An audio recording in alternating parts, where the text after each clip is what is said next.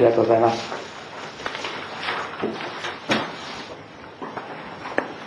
毎週マタイの福音書を少しずつ学んでいます。イエス様はマタイの福音書の三条の説教と言われるその箇所で神様がなんと幸いなんだろうとおっしゃるような幸い。それは一体どどのようなものなのかということを教えておられます。教えておられるというよりはむしろあなたたちは幸いだな。なんとあなたたちは幸いなことだろうとおっしゃっています。そのことを今日も一つ、えー、学んでいきたいと思います。今日は第9節祝福の7つ目の、えー、言葉ですけども平和を実現する人々は幸いである。その人たちは神の子と呼ばれる。平和を実現する人々は幸いである。その人たちは神の子と呼ばれる。というところから学んでいきたいと思います。マタイの福音書の5章の9節です。マタイの福音書5章9節です。私たちはあの人は幸いな人だな。この人は祝福されてるなと、まあ、思うことがいろいろあるわけですけれども神様があなたなんと幸いなことかと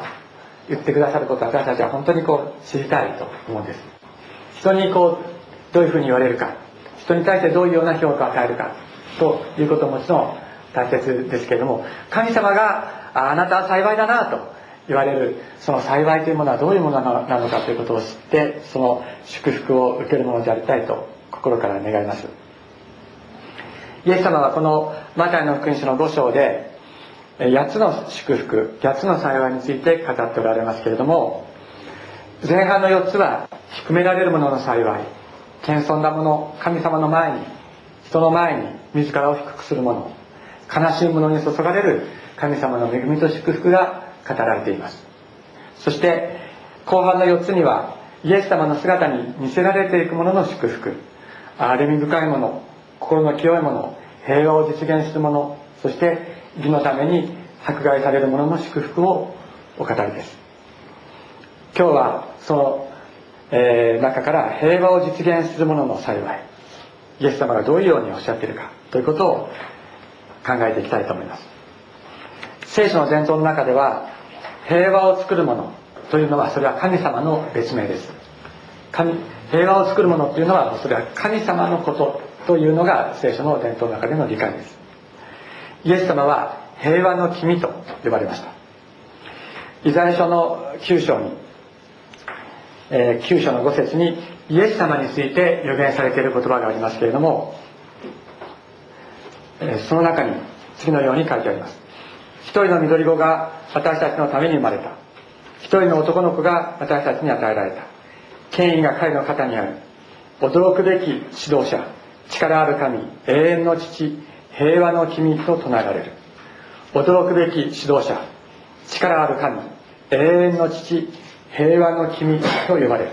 イエス様は平和の君もう平和そのものと呼ばれる。そういう、えー、ことです。そのように予言されています。このように平和を作るとか平和を実現するというのは神様のご性質本質的なお働きであるわけですけれども聖書が言うところの平和というのは争いがない状態という消極的な意味ではなくてむしろこう満ち満ちる状態満ち満ちる状況繁栄であるとか成功であるとか安定、まあ、充一という言葉がありますけれどもその満ち満ちる、えー、状況を意味するものでヘブライ語ではシャロームというふうに言います。エペソビテの手紙というところの中にこのような言葉があります。エペソビテの手紙の、えー、1章23節に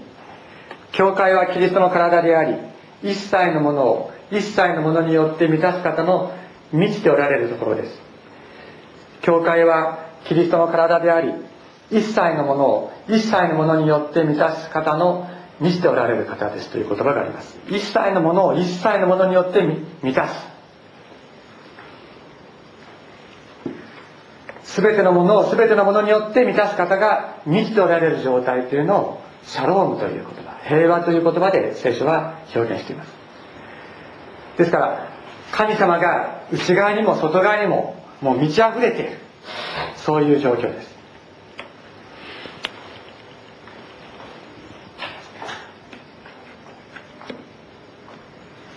争いがないというのはそのいうのはその結果であって争いがないということがその中心平和ということの中心的な意味ではないということですね。イエス様が十字架にかけられてそして墓から蘇って弟子たちに現れた時にシャロームっておっしゃった。それはもちろんヘブライ語では挨拶の時にシャロームって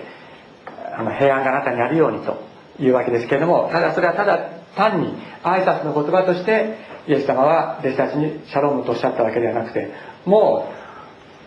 恐れてそしてもう何も信じられなくなった弟子たちに神の平和神の平安があるように神様の満ち満ちる命が喜びが愛がお前たちの中に満ち溢れるようにとイエス様は心から願い平安があなた方にあるようにと言われたのです。私たちは平和を作るものとかあるいは平和をもたらすものという言葉にどういうイメージを持っているでしょうか？まあ普通はですね平和を作るものというと対立している者たちの間に立ってそしてお互いの利害を調整してお互いに妥協できるところを見出してですねそして一旦合意したらそれをその約束を守るように指導したりお互いに働きかけたりするのがそれが今世界中でも行われている平和を作っていくという働きだと思います。でそのような知恵と努力というのは本当に称賛されるべきものであって私たちもそのような働きをしている方々を応援していきたいと思います。一方聖書が平和を作るという時には少しニュアンスが違うようです。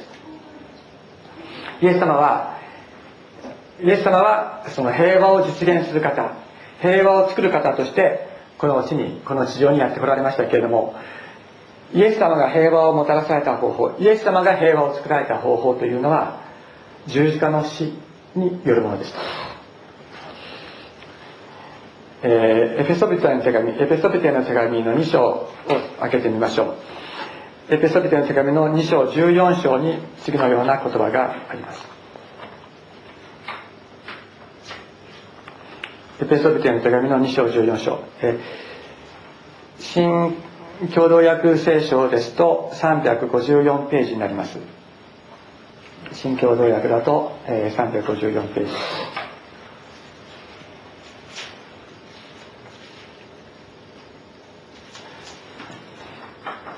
このようにあります。実にキリストは私たちの平和であります。二つのものを一つにしご自分の肉において敵意という隔ての壁を取り壊し規則と帰り続く目の立法を廃棄されました。こうしてキリストは双方をご自分において一つの新しい人に作り上げて平和を実現し十字架を通して両者を一つの体として神と和解させ十字架によって敵意を滅ぼされました。実にキリストは私たちの平和であります。と言っています。どのようにしてか。二つのものを一つにしご自分の肉において敵意という隔ての壁を取り壊し規則と帰り続く目の立法を廃棄されました。こうしてキリストは双方をご自分において一つの新しい人に作り上げて平和を実現し十字架を通して十字架を通して両者を一つの体として神と和解させ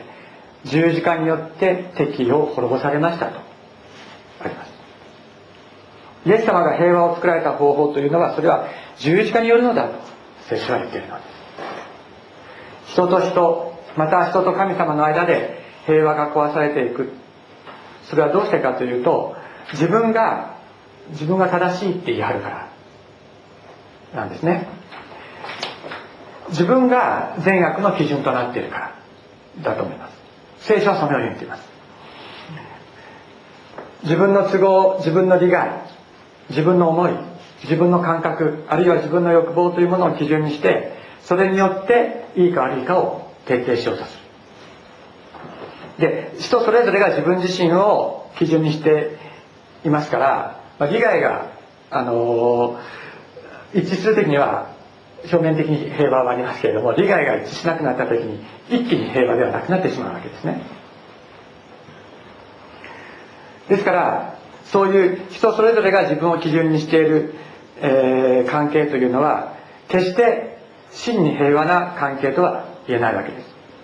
利害に結びついた関係という場合もあるしあるいは対立する場合がある。あるいは一方が他方よりも強い場合には支配する者と支配される者という関係が生じます。またある一定の距離を保ってですねあのそれ以上近づかないようにしている。まあ言うならばどうでもいい関係というものもあるかもしれません。真の平和からは程遠い状況だということができるでしょう。またそのように自分自身が善悪の基準になっていると善悪を決めることができるただ一人の主権者である神様と対立することになってしまうのです。神様が決められることよりも神様が決められたことよりも自分の思いというのを優先したくなる。神様がダメだっておっしゃってもいいじゃないですか。そんなんねそんな悪い自分にはそういうふうにそんな悪いと思いませんよっていうふうになっちゃうわけです。でこれを聖書は罪というのです。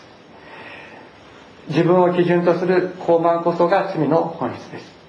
ですから人は例外なくどんな人も私も含めてどんな人も人間は神様が人間に与えた立法に従うことはできず神様との正しい関係を失ったと聖書は言うのです。イエス様が平和を作るためにこの地上にやってこられたというのはそれはこのようにして失われた神様と人との関係。人と人との関係をもう一度作り上げるためなんだ。再創造するためなんだとおっしゃっている。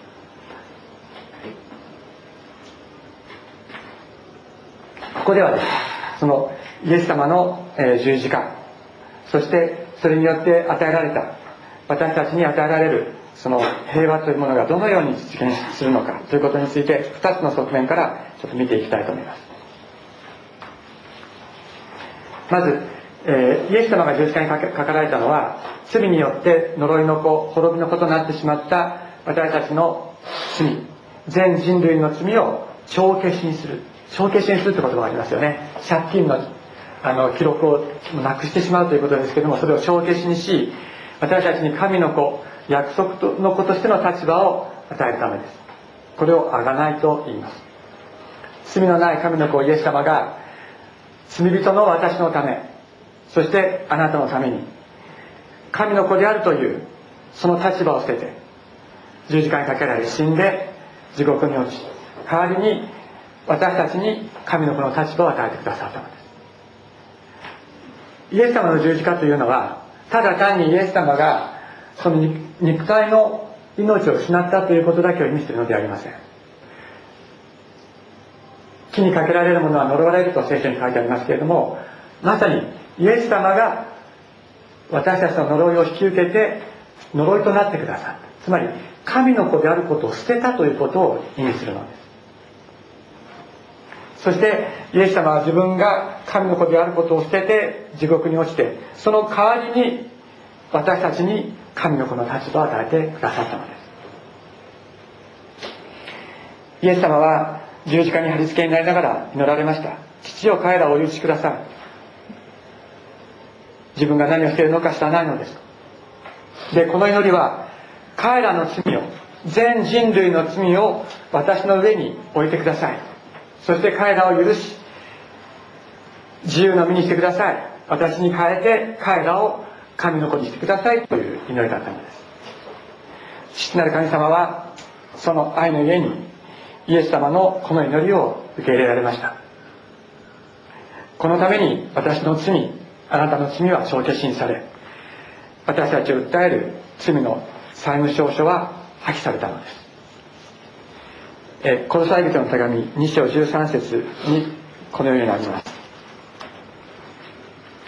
コロサイ人の手紙2章13節。えー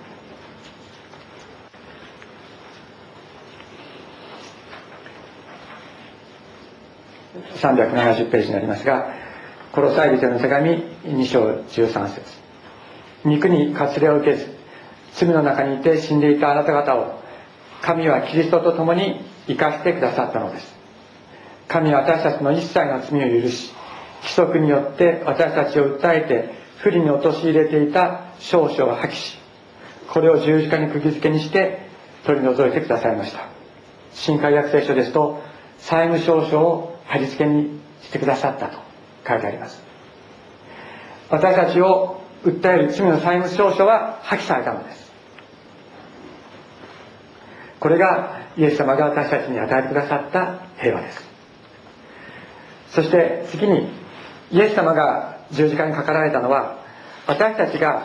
自分を基準にしていろんなものを判断する。自分を基準にしていろんなことを考えてやっていくという存在から神様を基準にする存在へと生まれ変わらせてくださるためだというのです。いくつも聖書を開いて申し訳ないですけども第一ペテロの2章22節に次のような言葉があります。第一ペテロの2章21節。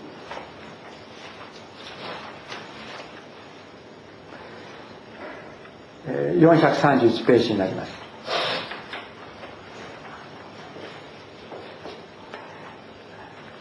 あなた方が召されたのはこのためです。というのはキリストもあなた方のために苦しみを受けその足跡に続くようにと模範を残されたからです。この方は罪を犯したことがなくその口には偽りがなかった。罵られても罵り返さず苦しめられても人を脅さず正しい、うん、正しくお裁きになる方にお任せになりました。そして十字架にかかって自らその身に私たちの罪を担ってくださいました。私たちが罪に対して死んで義によって生きるようになるためです。そのお受けになった傷によってあなた方は癒されました。あなた方は羊のようにさまよっていましたが今は魂の牧者であり監督者である方のところへ戻ってきたのです。キリストは十字架にかかって自らその身に私たちの罪を担ってくださいました。それは私たちが罪に対して死んで義によって生きるようになるためです。私たちが罪に対して死んで義によって生きるようになるためです。自分を基準とする罪のあり方からそのような存在のあり方から神様を基準とする神の義にあって生きる存在へと私たちを変える方。これがイエス様でありイエス様の十字架の地にその力があるのです。自分の思いを基準としないという存在のあり方。これによって平和が作られていくわけですけれどもこの存在のあり方というのはある意味で友のために自分を投げ出す生き方であると言えるでしょう。先ほどナザ・テレサの祈りをもとに作られた歌を歌いましたけれども自分の思いではなくてどうぞあなた方たちをお持ちくださいというのがその基本となるはずです。イエス様は友のために自分の命を捨てることこれ以上に大きな愛はないとおっしゃいました。このところ、え、毎朝、えー、送っているですねメルマガで一緒に創世記をあの読んできましたけれども自分の友のために自分の兄弟のためにまた自分の父のためにヨセフの兄ユダが行った命命がけの嘆願というものの中に平和を実現する力があるのを見ることができます、え、皆さんあのヨセフのお話はあのご存知かもしれませんけれどもあらすじを少し述べ述べておきたいと思います。ヨセフは生意気であの父親に偏愛さ偏愛ですね。あのひいきにされていたわけですけれどもそのために、えー、異母兄弟である姉たちに憎まれて殺されそうになります。なんとか命は助かりますけれどもエジプトに奴隷として売り飛ばされてしまいました。そこで多くの苦難を経ながらも神様の、えー、導きと祝福守りを受けてエジプトの王のファラオに重用されるようになってそして、え、総理大臣としてエジプトを治めるようになります。そんな時、え、カナンの地方から、えー、飢饉に苦しむ兄たちがですね食料を買うためにヨセヨセフの前に姿を現しました。ヨセフは一目でそれが兄たちだということがわかるわけですけれども、まあ、そちらの顔をしてお前たちはスパイだろって言ってですねあのそ兄たちの中の一人人であるシメオンシメオンっていう人を、えー、縛り上げるんですね。で牢屋に入れます。そして弟ベニヤミンを連れてこなければあのもう二度とお前たちは食料を買いに来ることはできないというわけです。まあいろいろ尋問してお前たちには父がいるか？その父は生きているか？兄弟はまだいるのかこれだけこれだけで全部かとかっていうことを聞いてですね父親と弟がまだ生きてるということを確かめた上で弟を連れてこなかったらもう二度と食料は売ってやらないというふうにこういうわけです。ベニヤミン弟のベニヤミンですけれどもそれは父ヤコブが最後の望みとしてもう本当にこう握りしめて手放そう手放そうとしない、えー、末っ子の子供です。愛妻のラケルが産んだ末っ子です。そのベニヤミンを連れてこいということはあのヤコブにとって非常に大変なことだったわけですけどもいよいよ、えー、エジプトから持ち帰った食料が底をついてしまって次の年もう一度ヨセフのところに食料を買いに行くことになりました。その時ユダはそのベニヤミンをもし連れて帰ってこなかったら自分の家を滅ぼしてくれてもいいとそのような言葉をヤコブに言ってヤコブにベニヤミンの、えー、安全を保障して一緒に連れていくわけです。でところがですねあのヨセフはあのそのベニヤミンを見てもう本当に心が胸が熱くなって涙がこぼれそうになるんですけれどもなかなか自分の身を明かそうとしなくて、えー、ベニヤミンがこうを捕まえるようなことをするわけです。どういうふうにしたかというとまたあの兄たち今度は兄弟たちと一緒に食事をした後にあの詰めるだけの食料を彼らの船に詰めさせてそして、えー、カナンの地に送り返すわけですけれどもなんと自分の杯を金の杯をベニヤミンの袋の中にこう忍び込ませさせるわけです。そして翌日の朝あの兄弟たちはこのありがとうございましたって言ってこうヨセフのところを出ていくわけですけれども羊にですねあの私の杯を盗んだやつがいるからそれを捕まえてこいというふうに追わせるわけです。全部ヨセフが入れてるわけですけどもそうやってあの杯のを盗んだという罪のためにベニヤミンを捕らえさせそして自分の奴隷にすると、まあ、そのように、えーヨセフの兄たちにとってみればとんでもない、えー、状況というものを引き起こすことになるわけです、えー、身に覚えのない罪を着せられて兄弟たちは苦悩する。これは自分たちが若い時にヨセフにした悪事を罪を神様が許さないのだと彼らは、えー、苦しみます。しかし父ヤコブがもう自分の体のように自分の命のように大切にしているベニヤミンを返さなかったらもう父は苦しみと悲しみの中に死んでしまうでしょう。それで兄ユダはですねヨセフに懇願するのです。どうぞベニヤミンの私に私代わりに私を奴隷にしてくださいと。今ベニヤミンを救うためにユダが命がけの嘆願をしています。ラケルの子供たちとヤコブが愛したラケルの子供たちとレアの子供たちというのは仲が悪かった。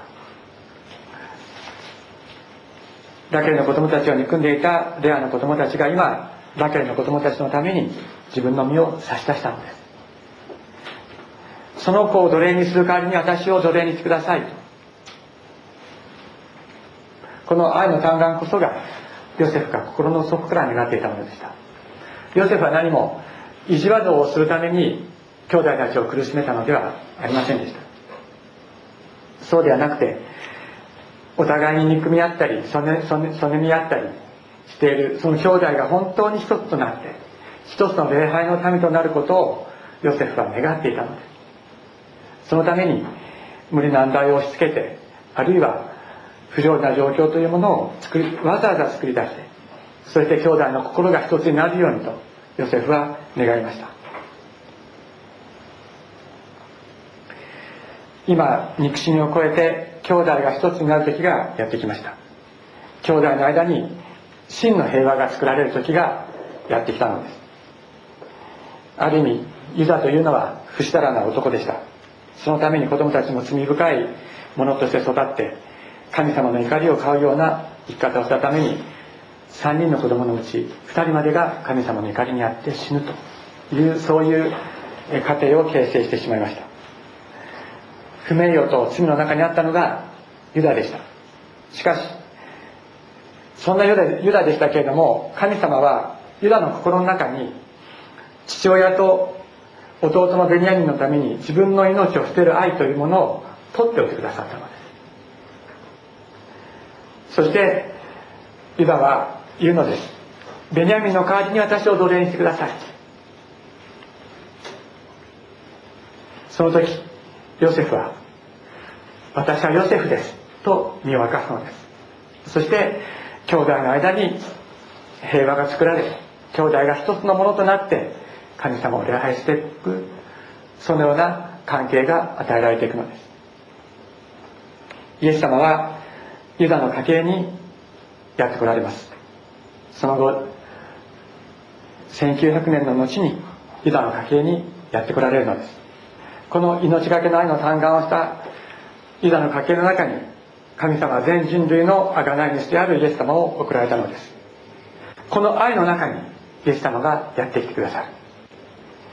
いろいろと不条理な状況はあるでしょうし私たちは罪深いものです。感情的な圧力というものも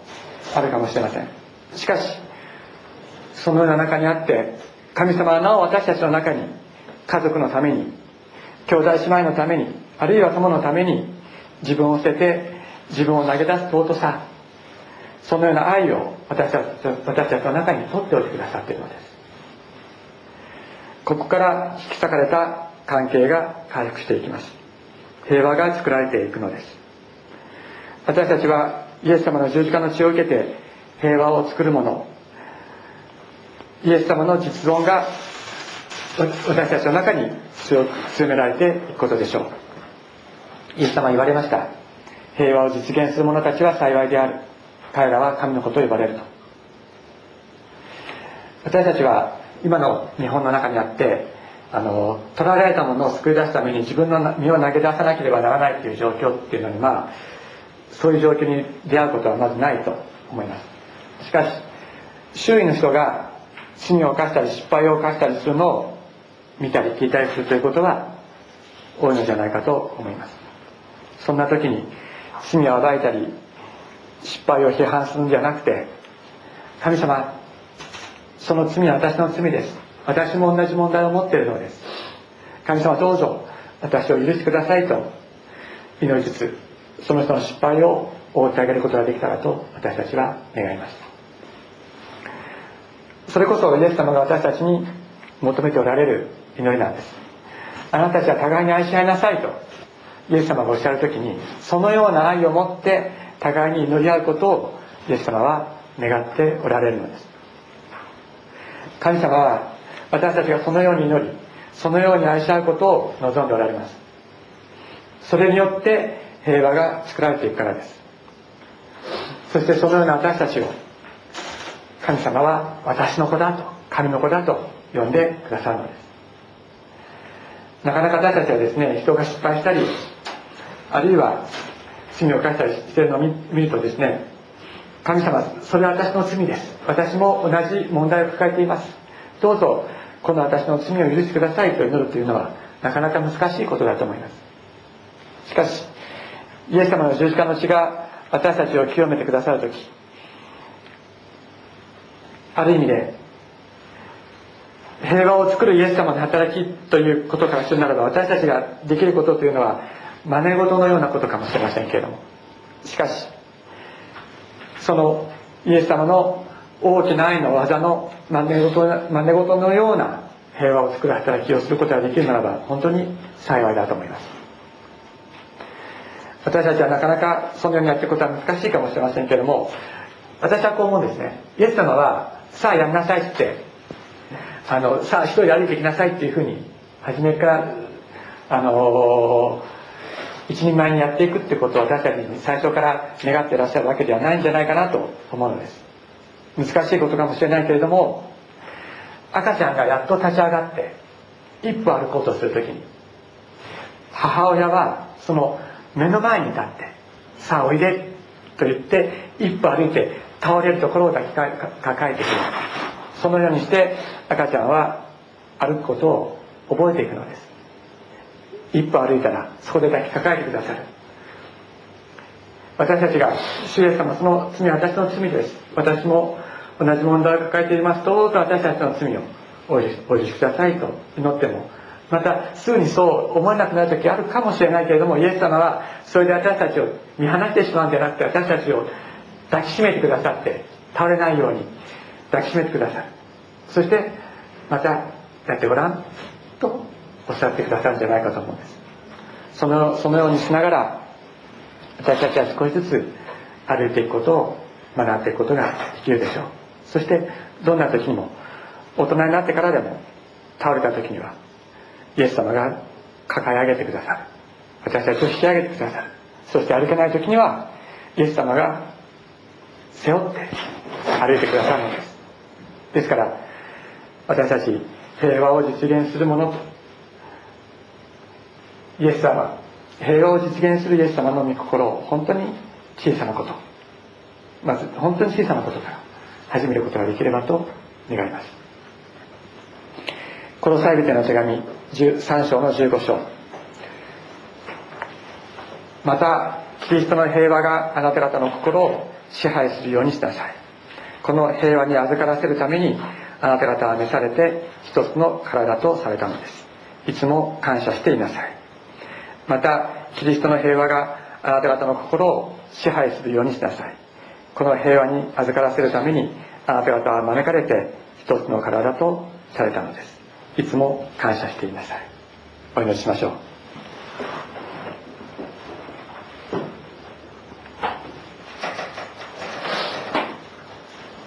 天のお父様あなたの尊い皆を心から賛美いたします。平和を作られるイエス様あなたの十字架によって私たちは神様と和解することができたことを感謝いたします。自分自身ではあなたを見出すことはできませんでした。しかしイエス様が十字架の血によって私たちを清め私たちを招き私たちを引き寄せてくださったから私たちはあなたに出会うことができました。本当にありがとうございます。そしてあなたを知らなかった者たちにあなたは平和を与えてくださったことを本当にありがとうございます。天のお父様本当にイエス様が持っておられたあの平和。十字架を前に私はあなた方に私の平安を残すと言われたあなたの平和が私たちの中にどんな時にもとどまりますようにあなたが満たしてください。またどうぞ私たち自身平和を作るものとして天のお父様あなたの大きな無駄の中の本当に小さな小さな働きをなすことができるものとなることができるように私たちを祝福し導いてください。どうぞ今週1週間も私たちの周囲に傷ついている人や困っている人や天のお父様悲しんでいる人がいるならばその方々のところにあなたの平和をあなたの慰めをあなたの愛を届けることができるものと私たちがなることができますように導いてください。心から感謝して尊いイエス様の皆によってお祈りいたします。アーメン